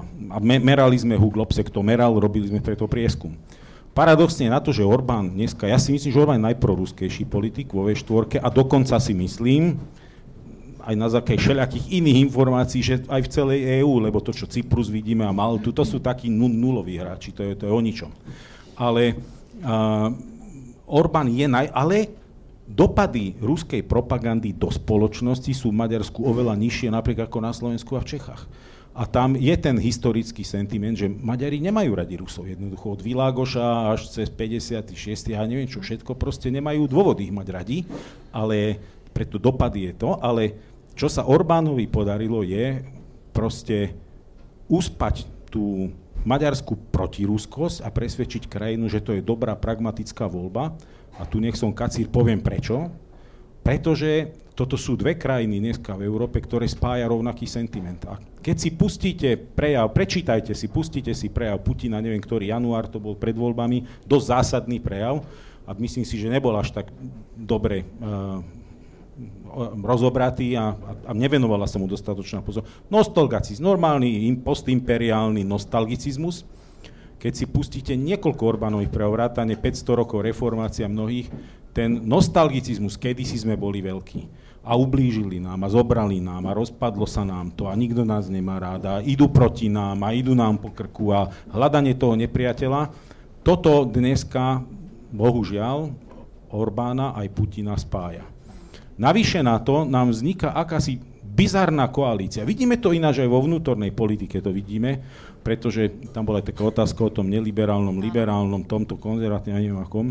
Vidíme tu takú bizarnú koalíciu, ja to volám, že koalícia, globálna koalícia bojovníkov proti globalizácii, a aké také bizarné národno-populistické hnutia alebo národno-egoistické hnutia, Myslím, ktoré zlievajú... Bannon priniesol dokonca Presne, a Steve Bannon teraz povedal, že áno, on, on, on povedal áno, ja budem radšej uh, riaditeľom v pekle alebo šéfom v pekle ako sluhom v nebi.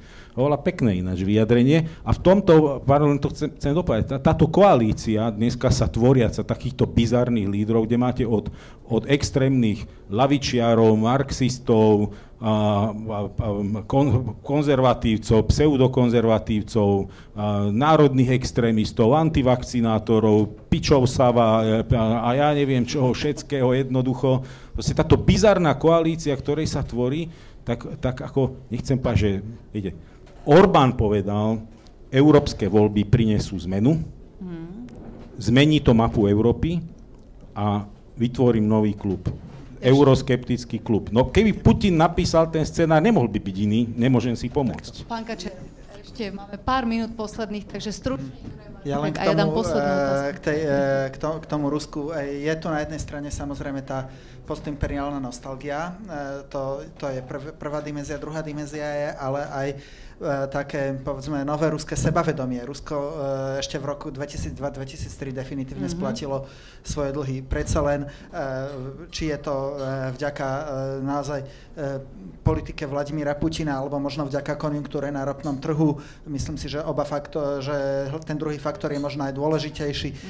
Rusko predsa len zaznamenáva istý rast. Nie je to to, teraz už Rusko nie je naozaj vyslovene iba krajinou spojenou s chaosom, so zaostalosťou, s gangsterskými vojnami, ako bolo v 90. rokoch. Nie je to uh, krajinou, uh, odkiaľ uh, proste čo živé zutekalo a čo staré nevládalo, ale naopak je to krajina, kam prichádzajú ľudia z bývalých sovietských republik, stále aj z Ukrajiny, konec koncov z Moldavska, z Kaukazu, zo Strednej Ázie.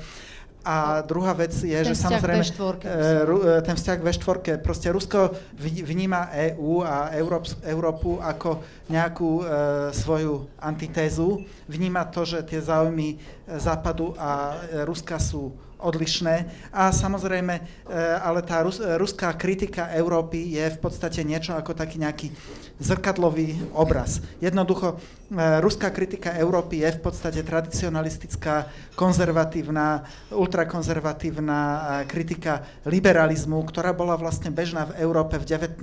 aj v 20 storočí vychádza vlastne väčšinou zo starého nejakého európskeho tradicionalizmu. Otázka a skôr bola o tom, že prečo vyšegr... sú tie rozdielne pohľady vo no, Vyšegradskej e, Tak jednoducho preto, lebo každá z týchto krajín ve štvorky má rôznu, historicky rôznu skúsenosť hmm. s Ruskom a má od toho Ruska e, rôzne očakávania, ale prosím vás, ako aby sme nepodľahli tomu, tej predstave, že e, teraz Rus, Rusko jednoducho dokáže a bohužiaľ sa mu to darí využívať existujúce vnútorné problémy, vnútorné protirečenia, vnútorné napätia v Európskej únii. Ale napríklad za náš extrémizmus alebo za naše nejaké autoritatívne tendencie, to si môžeme sami, tie vyplývajú z našej politickej kultúry, z našich historických tradícií, či v Maďarsku, či v Polsku, či na Slovensku. Ja by som dala poslednú otázku, pretože naozaj sa nám diskusia blíži ku koncu a ja by som mu trochu posunula, lebo prečo Európska komisia žaluje Polsko, Maďarsko nie. Um, nezačala právna deštru, deštrukcia právneho štátu skôr tam a nezašla ďalej. Samozrejme, to je proces. E, Európsky parlament bude zajtra rokovať o tom dokumente, o ktorom som povedala. V prípade, že Európsky parlament sa vyjadrí, potom sa bude e, konať ďalej. Ale možno ja by som to tak ukončila, že čo očakávate, ak, ako to dopadne jednak teda s Polskom, s Maďarskom a s nami v rámci V4. E, možno by som to zľudo, dala tak jednoduchšie. Upokojí sa to, vyrieši sa to, alebo po, budete po, bude to teraz pokračovať ešte ďalej. To znamená, že budú tieto problémy v rámci V4 narastať, čo bude spôsobovať určite komplikácie aj Slovensku? Poviem k tomu, prečo Maďarsko začalo. To je veľmi správna otázka, tak to je. A o tom bola veľmi, veľmi intenzívna debata vnútri, čo s tým urobiť a ako to uchopiť. Poviem, čom bol problém. Tých problémov bolo niekoľko. Prvý, prvý problém bola veľmi zlá skúsenosť s Rakúskom. A keď Hajderovci sa dostali k moci, tak tedy boli použité isté mechanizmy, ktoré vyšli dosť katastrofálne. E, bol to veľmi zlý pokus a bola z toho vnútorná rozhodovacia trauma, že neopakujme scenár s Rakúskom a ako to uchopíme, to bol prvý argument. Druhý argument bol ten, že Fides vyhral veľmi výrazne a ten počet, ktorý mali EPP, EPP bolo kríze, prepadli, proste potrebovali počty, potrebovali hlasy a tretia vec, že Orbán naozaj je talentovaný politik a robil veľmi zručnú diplomáciu vnútri EPP a dokonca uh, mal, mal záujem istej fáze ambíciu sa stať predsedom EPP m, istý čas, čo potom zhorelo, pravda, ako čert z papiera, ale, ale to, tam bolo mnoho dôvodov a viete, v živote sú také situácie, kedy keď nevyužijete ten hybný moment, keď tú situáciu nevyužijete v istej fáze, tak tá špina sa zažerete, môžete dávať na to savo na ten golier, jednoducho raz sa to zapralo, je to zapraté a, a toto zostalo. Maďarsko zostal zapratý problém, ktorý na to už nič nepomohlo. Na to prišlo Polsko a vtedy všetci si povedali, Pane Bože, a do akej miery ten Orbán je vírusom vnútri systému, ktorý keď tolerujeme a ho nesnažíme sa izolovať, pôsobí ako inšpirácia a dneska vidíme, že naozaj ten, tá vec je podstatne zložitejšia a ja nechcem tuto vyvolávať nejaký obraz toho, že my sme nejakí unikátni devianti tu v Strednej Európe, lebo to by bolo veľmi, veľmi zlý záver, keby sme s týmto mali odtiaľ to odísť. Tu je širší trend. Pozrime sa na to, čo sa deje v Amerike. To, je, to, to keby ste sa ma spýtali, Olga, pred desiatimi rokmi, keď sme boli uh, keď sme sa vracali zo Spojených štátov. Boli by ste na toto verili? Nie. Nikdy v živote, jednoducho. Boli by ste niekedy verili, keď ste sa nás pýtali pred šiestimi rokmi, že či Orbán bude proste Putinovým trojským koňom, tak som povedal, že zbláznili ste sa jednoducho. A keby ste sa pozreli na mnohé proste fragmenty toho západoeurópskeho vývoja vnútri, ako, ne, deje sa niečo širšie a na to by sme potrebovali celý ďalší večer, aby sme si povedali, čo širšie sa deje a prečo sa toto deje tu a aké to má dopady a čo to bude znamenať. A teraz odpoviem priamo na tú otázku. Ja patrím medzi, taká scénka, pane Lasica Satinský, kto je optimista, kto je pesimista. A ja, ja budem parafrázovať Lasicu, ktorý hovorí, ja som optimista, ja verím, že to nevíde.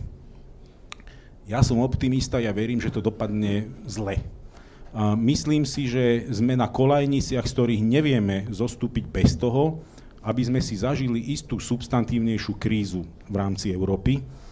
A neviem, čo to znamená, toto nechcem tu špekulovať, možno pri pive by som to rozobral ďalej, ale myslím si, že toto neustane, že to kývadlo k akejsi silnejšej stabilite nešvihne len tak. Myslím si, že tá politika národného egoizmu, moja krajina prvá, je veľmi zlá pretože svet sa globalizuje a to není Šorošov plán. To je, to je realita, ktorá je absolútne nezávislá na vôli nejakých politikov.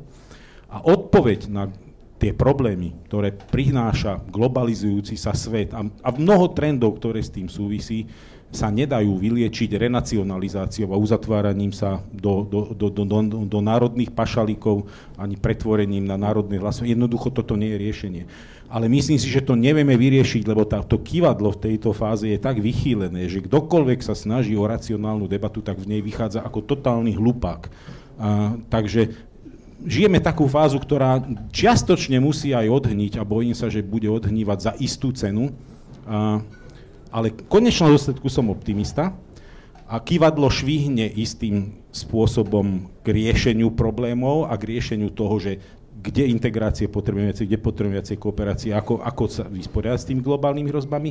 Čoho sa trošku bojím v tomto, že stredná Európa nebude lídrom vtedy, keď to kývadlo bude švíhať nazad, a tí, ktorí budú lídrom toho, budú pozerať na nás cez istú dávku, hrubú dávku skepticizmu, že kto my vlastne sme, aký typ deviantov sme a či patríme do klubu tých, ktorí na tomto riešení sa budú podielať alebo nie. Tohto sa trošku bojím. No ale urobíme všetko preto, aby sme tam boli. No, tak. Váš záver, Jaro Danička. Tri poznámky tiež poviem. Prvá, ešte k tomu Putinovi, čo tu bola debata, tak ten Putin ja myslím, že sa tu robí s neho strašne veľký Poďme démon. už na záver. Však to patrí k záveru. Uh, myslím, že sa tu s ním robí strašne veľký démon vďaka americkým peniazom. Uh, Putin v tých prejavoch vždy hovorí dve veci. Hovorí, že, že ten, kto nesníva o veľkosti Sovietskeho zväzu, nemá srdce, ten, kto si želá, aby sa to vrátilo, nemá rozum. Keď si pozrete na mapu, tak od severu po juh je Rusko v obkolesení krajín, ktoré majú s Ruskom všetky konflikt. Robiť z Ruska hrozbu je proste mimo realitu. Po druhé, uh, neviem, či ste si všimli Ukrajinci zaujímavý... by mali na to iný názor. Asi, asi, asi nie len Ukrajinci. Nie, nie. Dobre, ale túto debatu Hovorím o- inokedy hovorím o rozoberieme. Strednej? Európe, hovorím Otázka je o Strednej V4. Hovorím o Strednej Európe, ja nehovorím o Ukrajine. Informačná vojna proti nám je priateľské gesto. Nie, nie, nie, nie, nie, nie. ale nemá, nemá zásadný vplyv Dobre. na náš boj. Nemá zásadný vplyv. Nevidel som, že by niekto preukázal opak. Uh, po druhé, uh, po druhé, neviem, či ste si všimli rozhovor s Henry Kissingerom vo Financial Times po tom samite Trump-Putin v Helsinkách. Bol to zaujímavý text. On, ten redaktor Financial Times ho konfrontoval s podobnými výhradami a uh, Kissinger tam povedal, že podľa neho momentálne Európa stojí pred inou, uh, inou voľbou, inou situáciou a to je, že, sa, že jej hrozí, že sa do budúcna stane appendixom Číny. Uh, myslím si, že globálnou témou číslo jedna nie je Rusko, akokoľvek vojensky je mocnejšie, ale je to proste eko- ekonomicky slabá krajina, neschopná viesť dlhodobejšiu vojnu.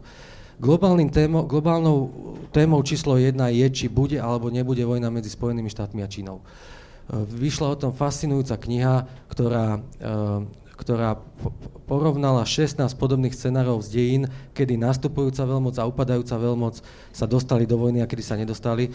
Myslím si, že toto všetko, čo robí Trump vo vzťahu k Európe, e, tieto naše domáce spory, nemecká politika voči Číne a tak ďalej, že to, že to všetko je súčasťou tej väčšej hry a podstatnejšej hry pre nás a o tom sa tu vlastne mlčí.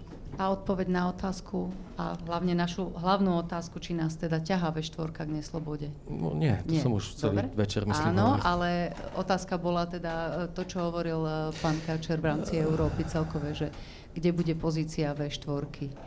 On je teda, ako ste to povedali? Že vo vzťahu k neslobode, kde bude... Po... Optim- Verím, že to nevidia. Dobre. že viete, ke, aj tá debata o tom akože globálnom zjednocovaní antiglobalistov, no tak kedy ste končili v Amerike? 2008? No, 10 rokov. Pred 10 rokmi vyšla kniha eh, Samuela Huntingtona Kvovady z Amerika. Posledná kapitola, tam to všetko je. Tam je to predpovedané. Um, to, na tom nie je nič prekvapivé. Tie, to, že došlo m, konfliktu medzi ko- kozmopolitnými elitami a e, takoutou e, triedou, bielou pracujúcou triedou, ktorá má problém sa uživiť, veď to je, veď to je úplne logický vývoj. Juraj Marušiak, záverečné slovo k našej téme. Takže e, k našej téme, no, e, našim problémom, teda aj problémom budúcnosti ve štvorky, nie je ani tak e, silné Rusko, ale celkovo slabnúca Európa. Hej, to je, čiže e, sila, e, sila Ruska je e, v našej slabosti, čiže toto je e, prvý, e, prvý bod. E, ďalej, e, ja sa obávam, e, že čaká nás, e, neviem čo, ako by sme definovali krízu, čaká nás podľa môjho názoru veľmi dlhé obdobie e, nestability, veľmi dlhé obdobie takej nejakej e, neurčitosti a to sa bude prejavovať v rozličnej intenzite v rôznych častiach Európy. A je to ale naozaj podľa môjho názoru dôsledok istej vlastne tej tečerovsko-reganovskej revolúcie, to ako teda tvrdím ako sociálny demokrat alebo libertariánsky socialista, môžete si vybrať. Nazdávam sa, že práve tieto zmeny, ktoré sa začali na prelome 70. a 80. rokov v Európe a v Spojených štátoch, viedli k prudkej deštrukcii sociálnej kohézie v moderných spoločnostiach a tu sme v podstate pri koreňoch našich problémov. Proste spoločnosť, ktorá e, nepociťuje, ne, ktorá nerozumie pojmu sociálna kohézia, sociálna súdržnosť, taká spoločnosť nikdy proste nebude bezpečná. A tá odpoveď na to, e, akú, teda, ako, akú hľadáme v súčasnosti, je podľa mňa e, doslova až e, mrazivá. Proste predpokladáme, že s, e, naše vnútorné problémy, sociálne problémy budeme riešiť sekuritizáciou, budeme riešiť vládou tvrdej e, ruky. Napríklad tu, tu by som spomenul vlastne ne, víkendové vyjadrenia pána Sulíka o tom, že namiesto školských obedov radšej financujme, alebo ra, vlakov zadarmo radšej financujme nových a nových policajtov. Ďakujem pekne, hej. Čiže e, aj toto je obraz, ktorý môže nás e, čakať do e, budúcnosti. A z toho, čiže to, z toho mi vyplýva aj obraz, obraz budúcnosti strednej Európy. Samozrejme, Vyšegrad e, môže byť snaha, e, môže byť e, vlastne jednou z odpovedí, ako týmto výzvam, ktoré sú globálne, čeliť. Ďakujem veľmi pekne. Ja najprv spomeniem výhercov súťaže. Je to Imrich, Luisa zo Slajdov a Peter Jendruš z Publika. Takže cen... Ano, ceny si potom môžete vyzdvihnúť u týmu Café Európa. A samozrejme by som sa chcela... Pr- Cena sú, to sú drobné trička alebo uh, hrnčeky, ak mám správne informácie od uh, zastúpenia Európskej komisie na Slovensku, ktorým tiež samozrejme ďakujem, že umožnili túto diskusiu.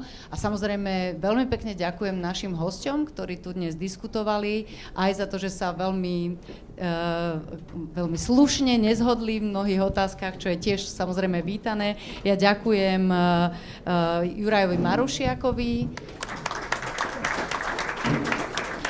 Ďakujem Jaroslavovi Daniškovi a takisto Rastislavovi Kačerovi. A moderátorke Olge Bakovej, ktorá to skvelo viedla. Ďakujem vám veľmi pekne, prajem ešte pekný víkend, eh, pekný večer. Bolo do víkendu máme ďaleko. Pekný ešte takmer letný večer. Dovidenia niekedy.